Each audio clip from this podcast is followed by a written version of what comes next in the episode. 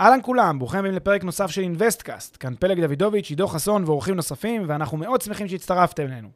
הפרק בחסות רנטפו, פלטפורמת השקעות חכמות בנדל"ן עם האנשים שמאחורי Investcast.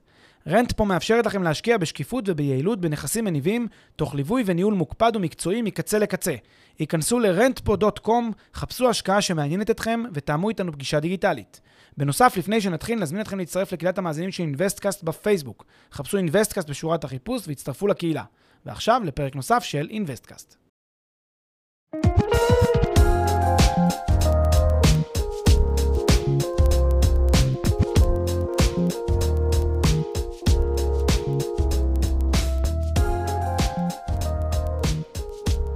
שלום לכולם, פרק מספר עשרים ושש של Investcast. היום אנחנו רוצים להסביר את המכניזם של קביעת התשואה.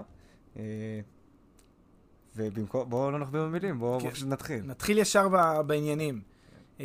פרק שהוא מאוד מרתק לדעתי, שעוסק במרכיב, אוקיי, או במנגנון, במכניזם, שבאמצעותו תשואות נקבעות בשוק של שוק ההשקעות. עכשיו, צריך להבין שכשאני אומר מכניזם לקביעת התשואה, זה השוק קובע את התשואה, ואני גם תכף ארחיב על זה כמובן, אבל אני מאוד מאוד חושב שכדאי לכם גם להבין שיש כאן מכניזם מאוד מאוד חכם, מאוד מאוד מיוחד ומרתק. וכמשקיעים זה מאוד חשוב גם להבין את המנגנון הזה, ואני אסביר גם למה. בגדול, עולם ההשקעות, אם מסתכלים עליו, כמו שאנחנו ננסה להסביר בחצי שעה הקרובה, Uh, עולם ההשקעות הוא עולם בסך הכל uh, מספרי, מאוד רציונלי, ויש שיאמרו אפילו לפעמים טכני. Uh, וזה, וטוב שכך. הוא צריך להיות כך, ואנחנו נסביר תכף למה. הנקודה היא שלהבין את המנגנון שבו מחושבות תשואות, או תשואה היא uh, נקבעת למיזם מסוים, ההבנה הזאת יכולה לעזור לכם להבין את העומק של עולם ההשקעות מזוויות uh, הרבה יותר רחבות, וממש להבין איך דברים עובדים, איך המנגנון הזה שעולם ההשקעות עובד, איך פרויקט אחד הוא כזה ופרויקט אחר הוא כזה, ומה המאפיין של כל פרויקט. זה גם מאפשר לכם לבחור נכון יותר, בצורה מושכלת יותר, בין אלטרנטיבות השקעה, כי אתם מבינים את המנגנון שמוצב בבסיסה של כל, של, בבסיסו של כל אפיק השקעה. אז זה נותן לכם גם את האפשרות לבחור, מאוד מאוד מעניין, וגם זה מאפשר לכם, או לחלק מכם, לאלה ש...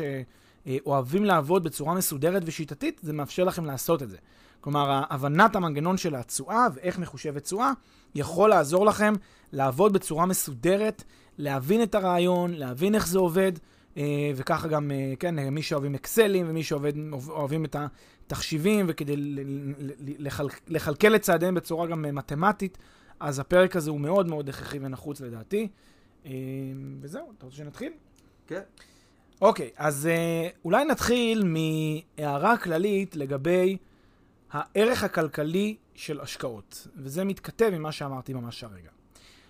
בין אם אתם משקיעים במניות בשוק ההון, בנדלן, בנדלן למגורים, נדלן מסחרי, בין אם אתם אפילו מקימים עסק, או אפילו אם אתם עובדים אה, כסחירים איפשהו, אפשר ולדעתי גם רצוי להסתכל על כל האינטראקציות שאתם עושים, כאל פעולה כלכלית פיננסית. אוקיי? כאל פעולה מספרית ניתנת לחישוב בצורה רציונלית וטכנית.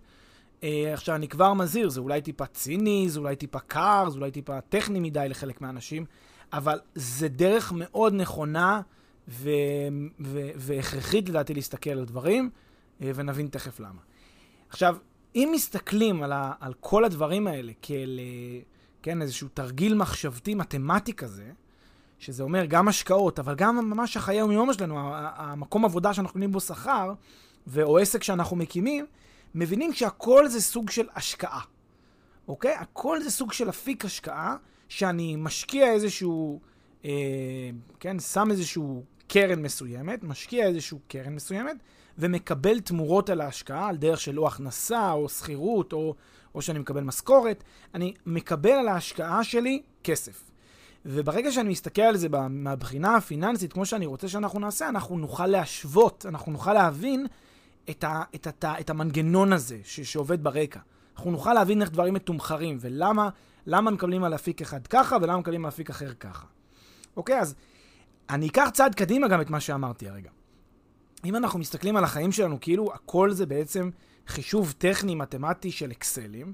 למשל, מקום העבודה שלנו, או עסק שאנחנו פותחים, אז אנחנו יכולים לחשוב על זה שבעצם גם אפשר היה לסחור את זה, לסחור בזה, להעביר את זה, למכור את זה לאחרים. למשל, דמיינו, כמו, כמו מניה, כמו נדלן. יש לי, יש לי דירה בבעלותי והיא מכניסה לי אה, כסף. אני יכול למכור אותה, ואז מישהו אחר היא מכניסה לו כסף, ואני מקבל כסף היום. יש לי מניה, היא מכניסה לי דיבידנדים, או שאני צופה עליית ערך, אני יכול למכור אותה, ומישהו אחר יקבל את הדיבידנדים שהמניה הזאת יודעת לעשות. מישהו אחר יקבל את ה, את ה, את הערך שהיא נותנת. תארו לכם שגם הייתי יכול למכור את השכ... את המשכורת שלי. שכר העבודה, אם, הייתי, אם אני שכיר, ואני יש לי עכשיו שכר עבודה, ואניח אני כל חודש מקבל חמשת אלפים שקל הכנסה בחודש ממקום העבודה. תארו לכם שהייתי יכול את ה-חמשת אלפים שקל האלה למכור, את ה-חמשת אלפים שקל האלה כל חודש למכור. אותו דבר אם הייתי מקים עסק, אותו דבר אם היה לי איזושהי הלוואה שהייתי נותן למישהו, והוא היה מתחייב לתת לי כל, כל חודש חמשת אלפים שקל, הייתי יכול למכור לו את ההלוואה הזאת. לדבר הזה הרבה פעמים קוראים איגוח, אוקיי? או קפיטליזיישן, שזה בעצם תהליך של לקחת איזשהו, אה, נכס מסוים, הסתכלות על כל רכיב מסוים שאנחנו עושים, שקשור שמעורב בכסף, להסתכלות עליו כאל נכס, עושים לו מעין תהליך של איגוח, מביאים אותו לערך נוכחי, ואז אפשר בעצם לסחור בו כאילו הוא נכס שמייצר כסף בעצמו.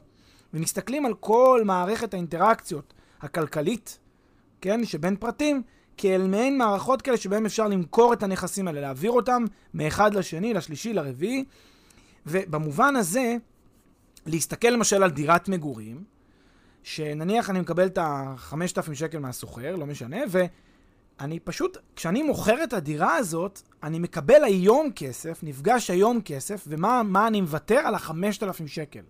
ומה מי שקנה ממני אה, עשה, הוא ויתר על הכסף שהוא שילם לי על הדירה, על המיליון שקל על הדירה, אבל הוא קיבל במקומי את ה-חמשת אלפים שקל לחודש. החלפנו בינינו את ה... את ה עשינו טרייד אוף בין... תזרים מניב לבין ערך אה, כספי, כן, אה, לבין המחיר של אותו איגוח, של אותו נכס. אני קיבלתי את שווי הנכס וויתרתי על התזרים, הוא קיבל את התזרים וויתר על שווי הנכס, על אותו הון שהוא השקיע. אוקיי, אז במובן הזה אפשר להסתכל על זה, אה, על כל האינטראקציות האלה כאל פעולות כלכליות פיננסיות. אפילו שזה נשמע קצת מוזר להגיד, אני אמכור את שעות ה... אני אמכור את, השח... את המשכורת שלי, אז אפשר להסתכל על זה ככה, וזה יהיה לחלוטין אה, לגיטימי ולחלוטין אה, אה, תקני.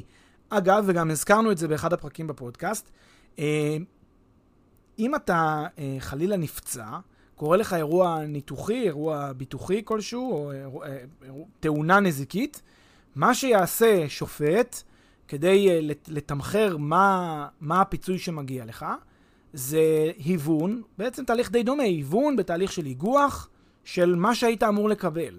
אם אתה נניח היית יודע באמצעות, אם היית עכשיו עובד, היית יכול לקבל משכורת של חמשת אלפים שקל, ובגלל הנזק שנגרם לך, נפגעה לך יכולת ההכנסה של אותם חמשת אלפים שקל, אז השופט בעצם יעשה היוון של כל ה-חמשת אלפים שקל האלה, וייתן לך אותם היום בפעימה אחת. כן, יכול להיות שהוא יפרוס אותם קצת, אבל בעיקרון הוא ייתן לך איזושהי, איזשהו תשלום שמגלם לך את העובדה שוויתרת על התזרים הארוך הטווח הזה. אתה מקבל כסף היום, וויתרת על התזרים ארוך הטווח. אז במובן הזה, אה, כך נכון להסתכל על, ה, על, על, על העולם, העולם הכלכלי והפיננסי, ו, ואולי גם ניקח את זה עוד צעד אחד קדימה, ו, ונעשה מעין פעולה של, אה, כן, אה, אקסליזציה, אם תרצו, או טכניזציה, להפוך למשהו טכני, מתמטי, של בעצם כל השקעה שלנו.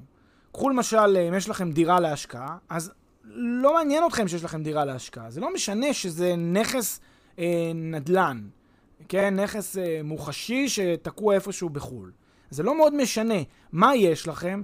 יש לכם השקעה של חמישים אלף דולר, נניח, עם הכנסה של אלפיים וחמש מאות דולר בשנה, לצורך העניין. זה לא משנה אם, זה, אם הכסף הזה יושב בבטונים ב- ב- ב- ב- בחול, או שהוא יושב במניה באינטרנט, או שהוא יושב, לא יודע, במקום אחר. בסוף זה, מבחינת האקסל, זה חמישים אלף השקעה, אלפיים וחמש מאות הכנסה שנתית. ואז אתם מבינים, אוקיי, אז עכשיו הבנתי, בעצם אין הבדל, נדלן, מניות, אה, אפיקים אחרים, הלוואות, אין הבדל. אני צריך להחליט מה הכי טוב לי, מה נותן לי הכי הרבה כסף, ולהצמד אליו. וזה לא כל כך משנה לי אם זה, אם זה נדלן, או אם זה, אם זה בטונים, או אם זה משהו בלתי מוחשי כזה או אחר. הפרק בחסות, מחירון פה עבדו. מחירון הדירות של ישראל. מחירון הדירות המקיף והמתקדם בישראל, המאפשר לכם לגלות בלחיצת כפתור מהו המחיר של הנכס. והכל בחינם. חפשו בגוגל, מחירון פה עבדו או מחירון הדירות של ישראל.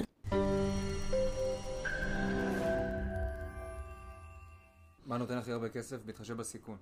מה נותן הכי הרבה כסף בהתחשב בסיכון, אבל אתה כבר קופץ לשאלת התשואה. זו כבר, זו כבר השאלה הבאה, שאלת התשואה.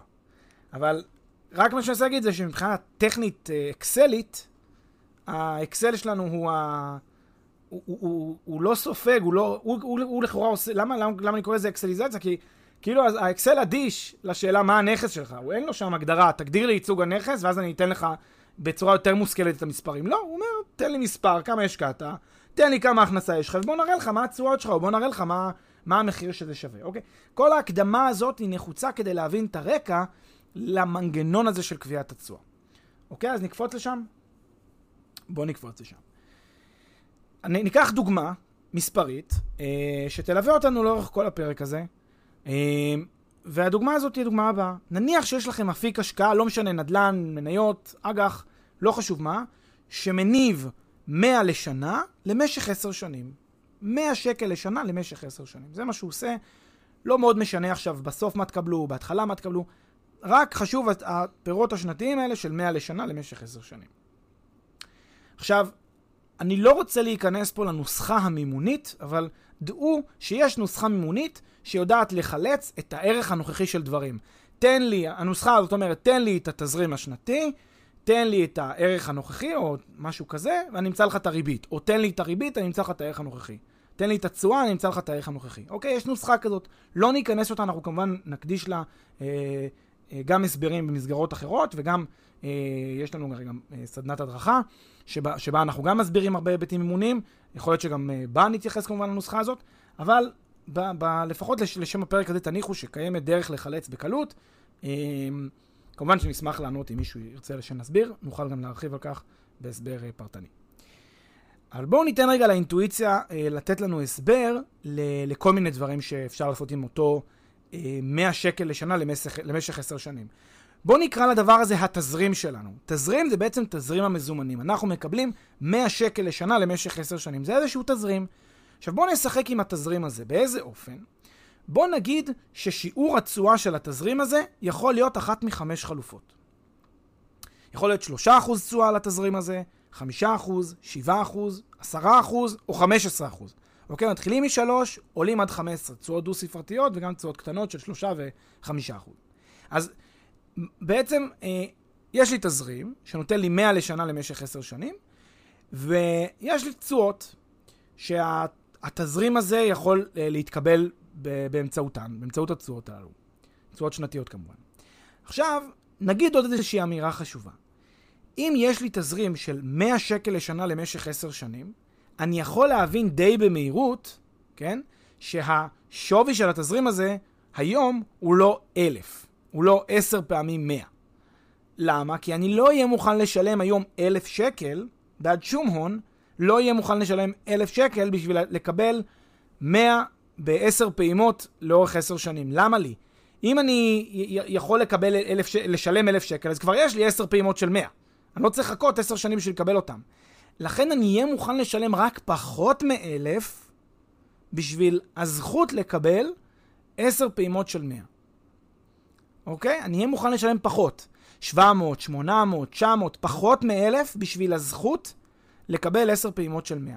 עכשיו אני גם מזכיר לכם מה שאמרנו קודם. שימו לב, התזרים הזה זה נכס. זה נכס שמייצר לי הכנסה. מה ההכנסה?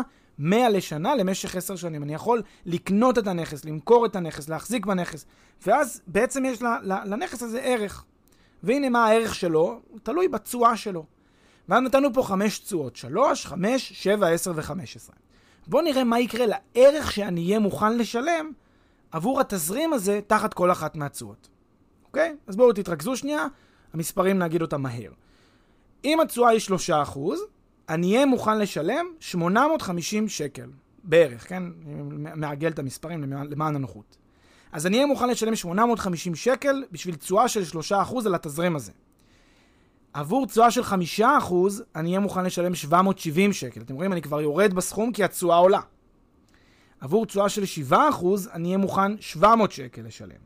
עבור תשואה של עשרה אחוז אני אהיה מוכן לשלם שש מאות וחמש עשרה שקל. עוד יורד. ועבור חמישה עשר אחוז אני אהיה מוכן לשלם חמש מאות שקל. שימו לב, עבור חמישה עשר אחוז תשואה אני אהיה מוכן לשלם על תזרים של מאה שקל לשנה למשך עשר שנים, רק חמש מאות שקל היום. אני אקבל כאילו כבר אחרי השנה החמישית, אני כאילו כבר מורווח, למי שכן עושה את החשבון הפשוט. כי אחרי השנה החמישית אני כבר מקבל אה, חמש מאות שקל במצטבר, במזומן. אבל, אז אני מוכן היום כבר לשלם משהו שאחרי חמש שנים כבר יחזיר את עצמו. שזה די, די מעניין, אבל זה בגלל התשואה הגבוהה. אוקיי? אז מה, מה, מה זה המס, המספרים האלה שקיבלנו? מה זה אותם, אה, כן, שמונה מאות וחמישים, שבע מאות, שש מאות, חמש מאות? מה זה המספרים האלה שקיבלנו? זה בעצם המוכנות שלנו לשלם עבור התזרים הזה בתשואה הרלוונטית. כלומר, כמה אני אהיה מוכן לשלם בשביל הפריבילגיה, הזכות הזאת, לקבל מאה שקל למשך עשר שנים, תחת תשואה מסוימת. לדוגמה, המוכנות שלי לשלם על תזרים של מאה שקל לשנה למשך עשר שנים, בשיעור תשואה של שבעה אחוז, הוא שבע מאות שקל בערך. אוקיי? עכשיו בואו נעשה תרגיל מחשבתי. נניח ששיעור התשואה שמעניין אותי הוא שבעה אחוז. בסדר? אני מזכיר שבשיעור התשואה של שבעה אחוז המוכנות שלי לשלם על התזרים הזה היא שבע מאות שקל בערך. ושיעור התשואה שלי הוא שבעה אחוז. עכשיו מציעים לי את אותו אפיק השקעה, מאה שקל לשנה למשך עשר שנים. אבל לא אומרים לי ב-שבע מאות שקל, אומרים לי ב-שמונה מאות שקל. האם אני אסכים לקנות ב-שמונה מאות שקל את התזרים הזה? התשובה היא לא. למה? כי המוכנות שלי לשלם היא רק שבע מאות. אוקיי? המוכנות שלי לשלם היא פחות מאשר ה-שמונה מאות. אז אם מישהו יבוא ויגיד לי, כך תקנה אותו ב-שמונה מאות את התזרים הזה, אני אגיד לו, לא מעניין אותי. אני מחפש שבעה אחוז לצורך העניין. ניקח את זה צעד אחד קדימה. מה בעצם אומר אותם שמונה מאות? כשבא המוכר ואומר לי, קנה ממני את התזרים של המאה ב-שמונה מאות. מה זה משקף? זה משקף שיעור תשואה של ארבע נקודה שלוש אחוז בערך. אוקיי? זה, זה משקף תשואה שהיא הרבה יותר נמוכה מהתשואה שאני ראיתי שהיא שבעה אחוז. אז למה הציעו לי אותו ב-שמונה מאות? הרי אני, אני הייתי מוכן ב-שבע מאות, מציעים לי ב-שמונה מאות. אז למה, למה הציעו לי ב-שמונה מאות? כי שוב, כי זה, כי זה נכס, כי זה מסחר, כי זה שוק. כי המוכר רוצה למכור אותו ב-שמונה מאות, לא ב-שבע מאות. המוכר לא רוצה לוותר על המאה. בא לו למכור את זה ב-שמונה מאות. הוא רוצה להציע ולקבל את הכי הרבה כסף על הנכס שהוא מציע למכירה. זה טריוויאלי. והוא יחכה שמישהו יקנה. ואז אם אף אחד לא יקנה, אז הוא יוכל להוריד טיפה את המחיר, ואולי בסוף הוא יגיע למחיר שאני דורש, שזה שבע מאות, ולתת לי לפי שבעה אחוז. אבל יכול להיות שיש מישהו שמעוניין לקנות ב-שמונה מאות ולקבל ארבע נקודה שלוש אחוז על הנכס הזה, כי זה מה שאותו מעניין לקבל, ארבע נקודה שלוש אחוז. כלומר, כל זמן שאף אחד לא קונה, שיעור התשואה, התשואה, כן, על הנכס הזה ילך ויעלה. המחיר שלו ירד, שיעור התשואה ילך ויעלה, עד לנקודה שבה יהיה מי שמוכן לקנות. עכשיו, בוא נחשוב, רגע, בעצם, איך אני קבעתי מה התשואה שלי, וגם איך אני קבעתי שאני מוכן לשלם רק שבע מאות, איך קבעתי את זה? אז זה נקבע לפי שני פרמטרים. אחד, זה פרמטר התשואה, שדיברנו עליו, והשני זה הפרמטר של התזרים. עכשיו צריך להגיד לגבי שניהם, הם שתיהם, שניהם מוסע להערכות סובייקטיביות. גם התשואה היא מוסע להערכה סובייקטיבית וגם התזרים. מה הכוונה? לעניין התשואה, אני אקבע את התשואה שאני רוצה לקבל. הרי אמרנו קודם, אני רוצה שבעה אחוז. איך קבענו את זה? זה מה שאני רוצה לקבל, סובייקטיבית. אחד אחר יגיד, אני, אני רוצה ארבע נקודה שלוש אחוז.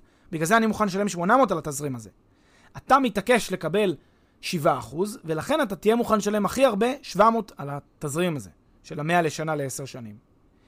למה אני קבעתי שבע? כי זה הפרופיל הסיכון שמעניין אותי. אני מחפש השקעה עם תשואה כזאת. אז זה עניין של פרופיל אישי, אני קבעתי את הפרופיל של שבעה אחוז, זה מה שמעניין אותי. אחד יסתפק ב-ארבע, אחר יסתפק ב-שבע, אחר יסתפק ב-עשרים. אז תשואה נקבעת על פי פרופיל הסיכון, כן? על פי מידת ה... כן, הסובייקטיבי, המידה הסובייקטיבית שבה הפר... הפרסונה הספציפית רוצה לקבל.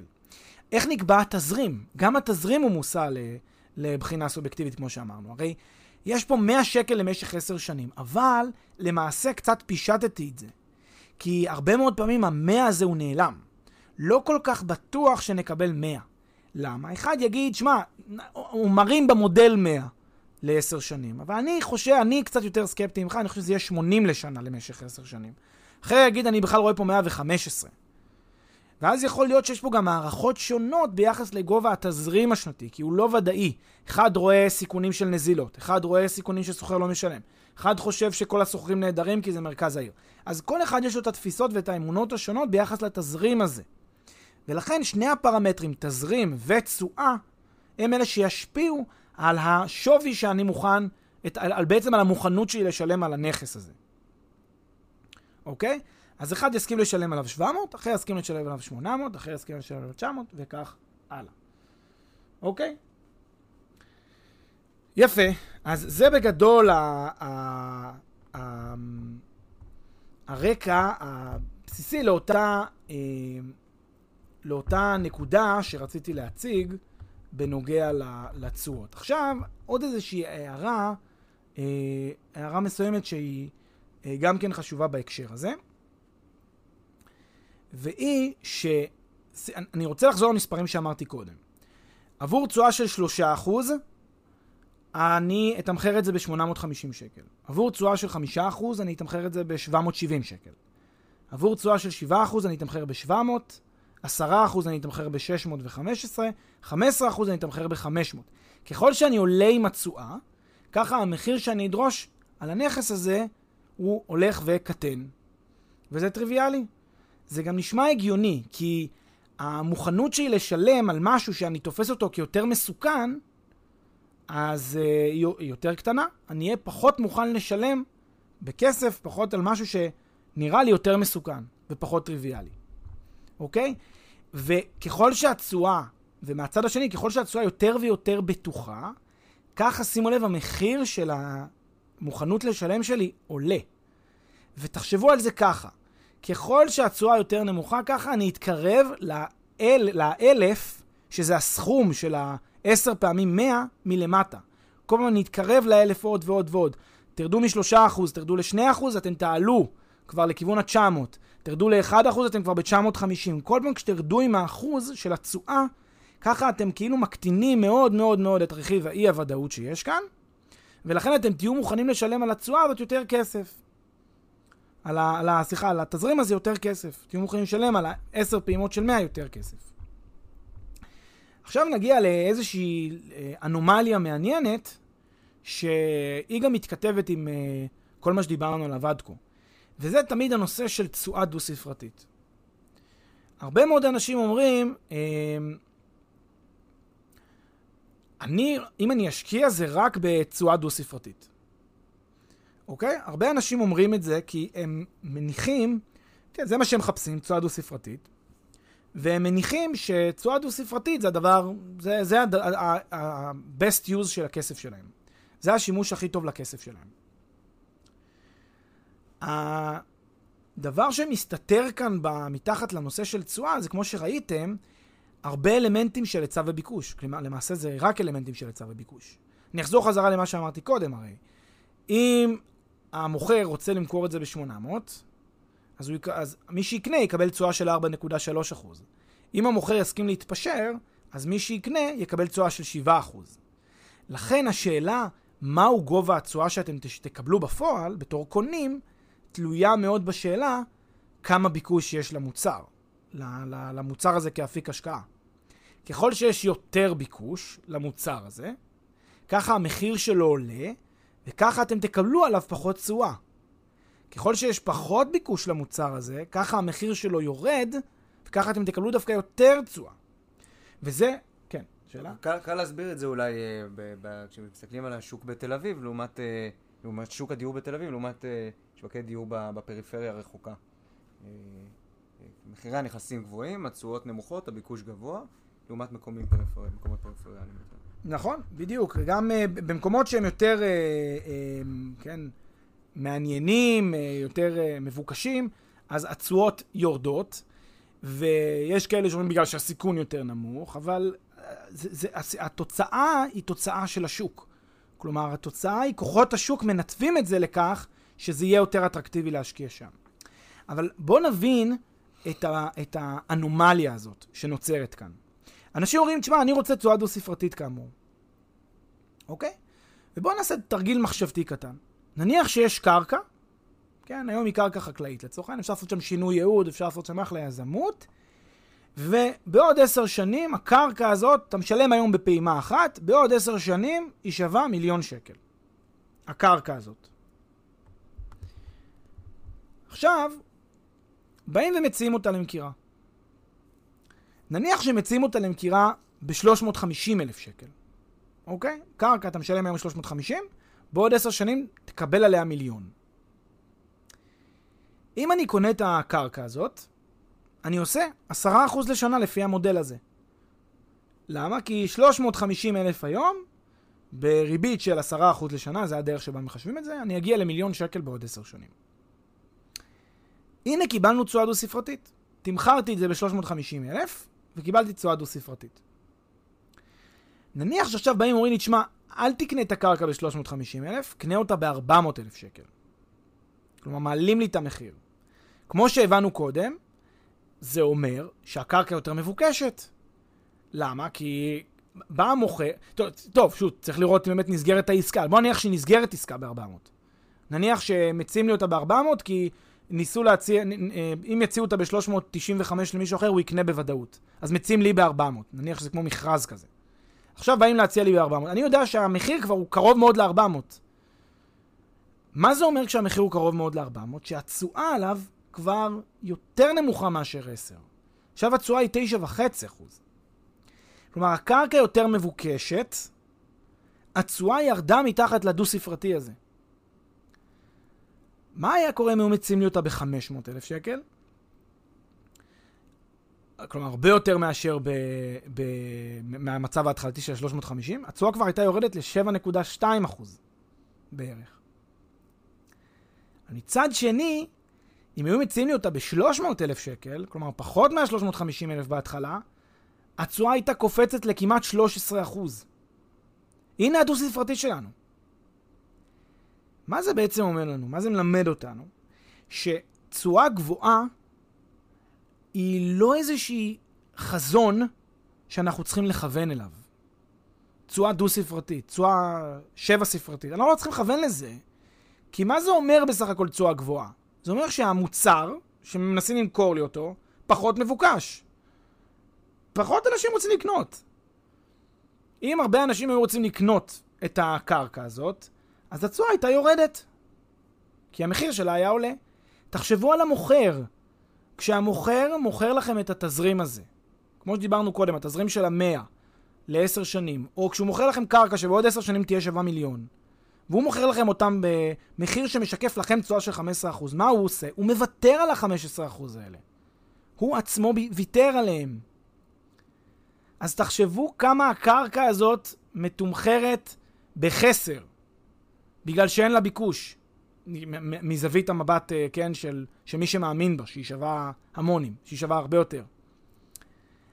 אבל אף אחד לא פרייר, זאת אומרת, אין סיבה להניח שהוא ויתר פה על כסף, שהוא, שהכסף יושב על הרצפה. הוא פשוט, אף אחד לא רוצה לקנות אותה, הסיכון יחסית גבוה, אנשים חושבים שהיא לא שווה את ה, את ה, את המחיר, ולכן אנשים לא מוכנים לקנות. עכשיו תחשבו מה יעשה אותו בן אדם שקנה את הקרקע. קנה אותה ב-שלוש מאות אלף, מראה שלושה, שלושה אחוז מראה המודל שלו. נכון? אמרנו, הוא מקבל מיליון בעוד עשר שנים, הוא משלם שלוש מאות אלף היום, שלושה עשר אחוז תשואה לשנה, נפלא. רץ ל- ל- לחברים שלו, אומר, תראו, הנה מודל כלכלי נהדר, הנה זה שלושה עשר אחוז אני מצליח לעשות פה. עכשיו, כולם מתלהבים, איזה יופי, ואת התשואה דו-ספרתית. רק מה הבעיה? שאם חושבים איזה שנייה רגע לעומק, זה לא כזה צריך שמח פה אף אחד. כלומר, זה לא שחסר אפשרויות להשיג תשואה דו-ספרתית, אם רוצים. למה? כי תמיד אפשר לקנות אג"ח זבל בתשואה של שבע עשרה אחוז. תמיד אפשר לקנות, אה, לא יודע מה, אה, אה, אה, דירות במדינות נחשלות מאוד ולראות תשואה של עשרים אחוז. תמיד אפשר לקנות מטבעות וירטואליים ולראות תשואה של מאות אחוזים ביום. אפשר לראות תשואה במודל, בתחזית, שהיא דו-ספרתית, תלת-ספרתית, שמונה עשרה ספרתית. אפשר לראות את זה. מה זה מלמד אותנו? זה לא מלמד אותנו כלום, זה רק מלמד שלא מספיק אנשים רוצים לקנות את הנכס תחת התשואה הזאת. תשואה גבוהה היא לא המבחן הרלוונטי בגלל נושא התמחור, בגלל שאיך שזה עובד. התמחור הזה יש תזרים או יש איזשהו נכס שאמור לייצר ערך מסוים, בא המוכר שלו, מציע אותו לכל המרבה במחיר, הוא מראה הנה תג המחיר שאני מציע אותו, שם אותו in your face, עכשיו תתחילו להתחרות עליו, על, המח... על התזרים הזה, וכל אחד נגיש הצעה, ובסוף נסגרת איזושהי הצעה. אם נסגרה תשואה גבוהה על הנכס הזה, סימן שלא הרבה רצו לקנות. אם זה היה דירה בתל אביב, כולם היו רוצים לקנות, והתשואה הייתה מאוד נמוכה. אם זה דירה באיזה חור כלשהו, עם תשואות מאוד גבוהות, אז אוקיי, אז, אז, אז יפה, קיבלת את התשואה הגבוהה, ואף אחד לא רוצה לקנות, אז על מה ההתלהבות הגדולה? זאת אומרת, במהות, מה שצריך לומר כאן, זה שתשואה, ב, ב, לפי הבנת המנגנון שלה, היא לא המבחן בכלל שאמור להעסיק אתכם. זה לא רלוונטי בכלל לשיקול כשהיא עומדת לבד. אני לא רוצה להקדים את המאוחר, ואולי גם נסביר בעתיד, אז איך אני בעצם בוחר, כן, אם, אם נותנים לי תשואה מסוימת ונותנים לי אפיק השקעה, איך אני בעצם בוחר את אותו, שהאפיק הזה הוא טוב, איך אני מחליט אם האפיק הזה הוא טוב או לא. כי כמו שאתם מבינים, מסתתרת כאן גם האמירה הבאה. בתשואה, אם אני רוצה להבין אם היא טובה או לא, אני צריך להבין, להבין שנייה מה, אה, כן, מה, מה, מה אני מעריך ביחס ל, ל, לנכס הזה, כמה אני חושב שהוא שווה, ואז לעשות את ההבחנה לפי המחיר שהציעו לי, לראות אם אני מרוויח כסף. ואני צריך לעשות מודל מסודר בלי קשר למחיר. כלומר, אני צריך, נגיד, להסתכל, אומרים לי מאה שקל, מאה לשנה למשך עשר שנים, אז אני צריך להחליט, כן, עבורי זה שבע מאות. אני יוצא מעיניים למחיר, אני אומר, קודם כל עבורי זה שבע מאות, אחר כך אני אחליט אם אני קונה או לא. אבל בדרך כלל אנשים לא עושים ככה. מה אנשים עושים? אנשים אומרים, יש לי מאה לשנה למשך עשר שנים, ומציעים לי אותו ב-שמונה מאות. אה, זה משקף ארבע נקודה שלוש אחוז. ארבע נקודה שלוש אחוז לא טוב. לא טוב לי. זאת אומרת, הם מסתכלים על המחיר שמישהו הציע, רואים את התשואה שמתקבלת, ואז רואים זה לא טוב לי. אני חושב שצריך טיפ, טיפה הפוך, אני צריך להגיד מה המחיר שאני הייתי מוכן לשלם על זה, אם הייתי עושה את הבדיקה, את הקלקולציה לבד, בלי שמראים לי את המחיר של זה. ואז אני יכול ל, ל, ל, ל, ל, כן, להתגבר על אותו אפקט של הוואו כשאני רואה חמישה עשר אחוז. כן, קחו את הדוגמה, נניח, שה, נניח שהיו מציעים למכירה את, ה, את התזרים הזה של המאה לשנה ב-חמש מאות שקל. מה התשואה שהייתי רואה? חמישה עשר אחוז. אוקיי? את התשואה שהייתי רואה חמישה עשר אחוז. ואז אני צריך להחליט, רגע, אוקיי, זה נהדר חמישה עשר אחוז, אבל יכול להיות שאז הייתי בודק. בלי קשר, לא, לא בגלל שקיבלתי את ה-חמישה עשר אחוז, הייתי אומר, אני רוצה רגע לבדוק מה אני חושב. ואז הייתי אומר, תשמע, אני חושב דווקא שזה שווה ארבע מאות. כי התשואה שאני מכוון אליה בהקשר הזה היא שש עשרה או שבע עשרה. כי זה ככה, אני חושב שהרמת סיכון של הנכס הזה.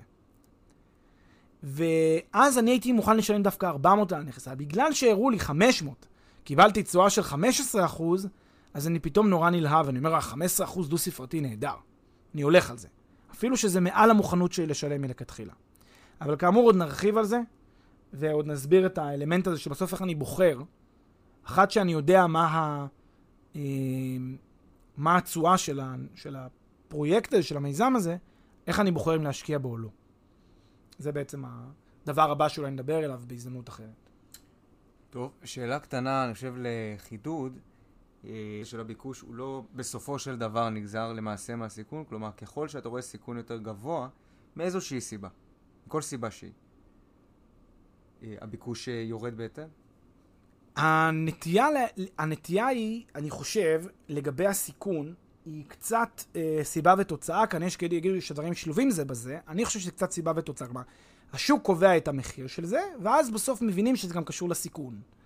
אבל אה, יש כאלה שאומרים, תשמע, אני מסתכל תמיד על הסיכון, על התשואה, ו- וככה אני מחליט, לפי התשואה הזו. אי אפשר לדעת מה קדם למה פה, הביצה לתרנגולת או התרנגולת לביצה.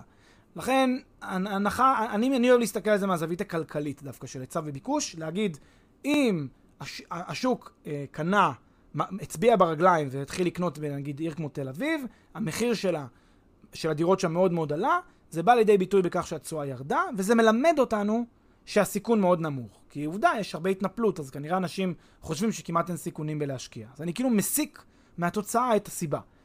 אבל יש כאלה שאומרים, לא, לא תשמע, זה בכלל היה הפוך.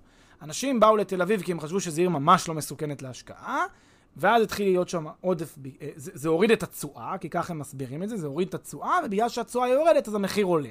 יכול להיות, זה לא, לא מאוד משנה לי. בסופו של דבר זה שני תהליכים שהם קוראים ביחד, הם שלובים. מה קדם למה לא נראה לי מאוד משנה. טוב, אז uh, תודה רבה, ונמשיך uh, בהקשר הזה בפרק אחר. תודה, עידו.